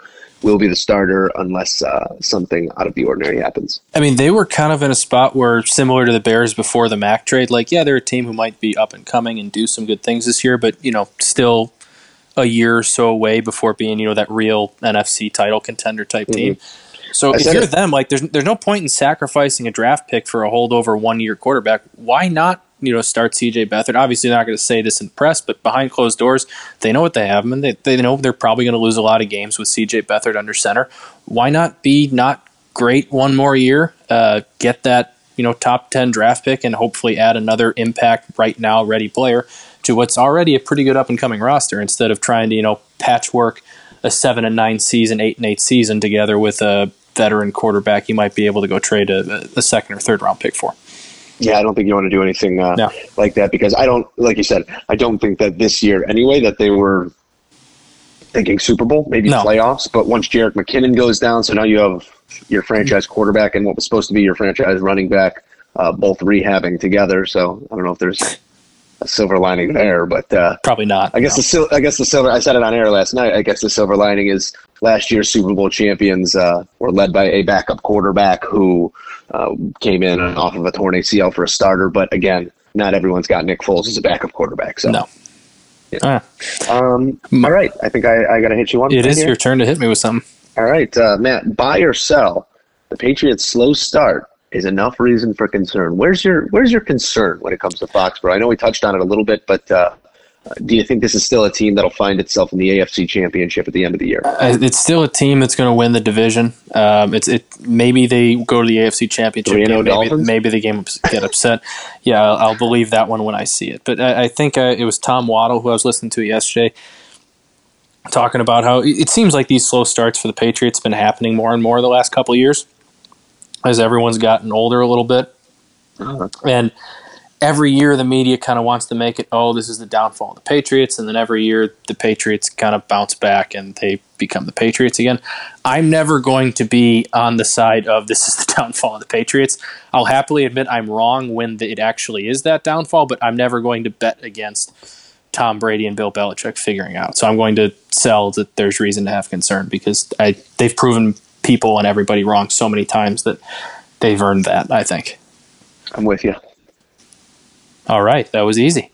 Uh, gonna go stay in the Bay Area because I said I got both. We're gonna go baseball here, Joe. Mm-hmm, Your Oakland A's they just clinched a wild card berth, I believe. What was it last night or two nights ago? Last right? night, yeah. Uh, Tampa Bay mathematically eliminated by losing to the Yankees. Um, R.I.P. Tampa So, Bay. they're in. Yeah, yeah. Nobody, uh, Nobody saw them coming back anyway. This one has been decided for a while. Uh, but buy or sell, your Oakland A's host the wild card game. They're a game and a half behind the Bronx Bombers, the Evil Empire.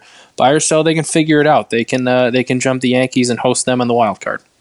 I'm selling on it because throughout this entire stretch run here, even when they were kind of eyeing a, eyeing a divisional title against Houston, um, they have been unable to win on nights when other teams lose, when the either the Astros or the Yankees lose. Yeah. So they've really struggled gaining ground on either one of these teams, and that uh, that inability to take advantage of some uh, uh, some really opportunistic uh, situations because when you're playing on the West Coast, all that East Coast baseball's done. You know what the Yankees did today. You know, you're going out there with the idea that the Yankees lost. Let's go pick up a full game. You know, um, and they've been unable to do that. Couple that with the fact that the Yankees have the tiebreaker in hand, so it's technically at a half game to whatever two the lead games. Because yeah, it's it's a two game lead right now. Um, I- I'm going to sell on it. I think they play that one in uh, in New York, but uh, I was reading up on it. Historically, that might not be the worst thing for the A's because uh, they've had a lot of playoff runs uh, come to an end at their home stadium. So the Coliseum, while uh, it can be one of the loudest and uh, most raucous crowds, it can also be dead silent. Uh, obviously, for a wild card game, the place is going to be packed. But um, yeah, I think it's you know it's a one game playoff. It's baseball. It's nine innings. Anything can happen, and you just got to go out there and try and be the team that wins that day. They're also here. I, I opened up the schedule out of curiosity. They're closing all on the road here. I didn't realize that. They got two more at Seattle, two more at LA. Obviously, not world beaters of teams, but it's it's always tough to go on the road and win. But I Yankees, uh, just kind of a weird team in that regard, so maybe I shouldn't look too much into that. the Yankees do finish uh, with a three game set against Boston. So Okay. uh, if there's if there's a sweep in line there, I guess then we're talking. But uh, Be interesting to see how Boston handles that, knowing like, yeah, we're ready for the playoffs, but we also don't like these guys, and if we can, we can get them on the road for Uh-huh. their their wild card game, maybe we should go all in for it. Who knows? But yeah, man, I just gonna be, uh, I, I was looking at the schedule and saw the projected starters for Oakland. Oakland, like how how are Like they? who? Do not, not it's not who I know who they are, and I know they're not good. It's, it's Brett Anderson, who we saw with the Cubs, was a Well- dumpster fire. It's Mike Fiers, who's a career high four ERA pitcher. Edwin yeah, Jackson. but Fiers that's all I have Fiers to say. has come. Fiers has come in. Edwin Jackson has been the ace. For the I know. I don't get it. Mike Fiers. Mike Fiers has one loss since he got picked up by uh, by uh, picked up from the Li- uh, the Lions, picked up from the Tigers. Tigers. excuse me, Detroit teams, um, picked up by the Tigers. It's they. It's been amazing what they've been able to do. Uh, Bob Melvin, if he doesn't win Manager of the Year, it's it's a complete farce because all five of his opening day starters are now on the disabled list. Uh, two of them with Tommy John, one with arthroscopic sol- shoulder surgery. It's it's unbelievable that they're able to have won 90 plus games that are in the position that they're in. Hey, would would you say would you say Mike Fiers has been on fire since On- they traded on- for him? On Fairs, Did you get it? I did. No, I You got get it? I Okay, got I just wanted to make sure you got it. Is that and I can't take good. any more of it. So with that, uh, we're going to say goodbye here on the Moose and Runes podcast, episode seventy. Can I can I shut something down? It'll be a quick one, but I think we got to. I think we got. I think we got to mention it. We don't pay for any of this. Shut it down. Shut it down. Shut it all down. Shut it down. Shut it down. Houston, we have shut down. I've seen enough. Shut it down. Joe, an end of an era uh, happened on Sunday afternoon. Uh, I'm not sure your feelings of Hawk Harrelson, how much you, you liked Yes. or disliked his broadcasting. Um, but but for me, Hawk was the Hawk was the voice of the White Sox. Hawk was the voice of baseball. Hawk was the voice of summer growing up. Um, from you know the time I remember watching White Sox baseball till now, yeah, obviously that voice will always be synonymous. I like Jason Benetti, but it'll kind of never be the same for me. Um, lo- love him or hate him, he was polarizing. He loved his White Sox like he always wanted to say, and he was entertaining, whether whether you liked him or not. Um, but you know that's that's the end of an era. That's that's the end of a very interesting, I think, entertaining era of. He made bad baseball games, you know, bad baseball teams a lot growing up, kind of more watchable for me. Um, and he, it's going to be. It's sad that he's gone. It's it's sad that he's done now. I, we all knew this was coming. Obviously, the, the limited load the last couple of years has been this has been trending this direction. But you know, it was he was the voice of baseball, the voice of the White Sox always for me growing up, and that's something you know, you're always going to miss. Yeah, a, a, tip of the cap to the Hawk, no doubt. Um, like you said, just kind of the soundtrack to our childhoods. Uh, one of the greatest home run calls you'll ever hear. Uh, it, it, was it was a fantastic run, and like you said, not always. Uh, not always without scandal or without uh, drama, but uh, Hawk always made it interesting. And the one thing I take away here, and uh, you know, he can tire on some people, but the one thing I take away is that few people were as synonymous to their team, to their franchise, as Hawk Harrelson to the White Sox. Mm-hmm. Uh, the only one that comes to mind is uh, Vin Scully with uh, with the Dodgers, and maybe um, maybe the senior Buck with uh, with the Cardinals. Uh, there, there's there's just such a short list yeah. of uh, of guys that were on the call for so long and meant so much to a franchise. Uh, so Hawk, uh, Hawk definitely going to be missed, but uh, what he gave us and and the memories uh, they cannot be replaced. And uh, he'll hopefully, go down. hopefully down, down the road history. here. When Jason Benetti's away calling a football game or a uh, you know whatever, I know he has a bunch get of Hawk back maybe we'll get maybe we'll get the Hawkaroo back in for you know some some guest spots here and there. And never forget, Hawk Harrelson invented the batting glove. It's true. That's all I got. That's all I got. That's a good note to end on. That's going to do it for episode 73 of the Moose and Runes podcast. We hope you guys enjoyed as much as we did. As always, get at us on uh, the social platforms. Send us your questions. We'll be sure to jump into that mailbag next week. Uh, big weekend of football ahead of us. Some Ryder Cup action. Uh, send us all your questions, all your reaction, and uh, we'll be sure to get it into the show. That's it for episode 73. For Matt, I'm Joe. We'll talk to you guys soon. May God give you for every storm a rainbow, for every tear a smile, for every care a promise, and a blessing in each trial. I swear I've seen a lot of stuff in my life, but that was awesome. Chicken on a stick was phenomenal.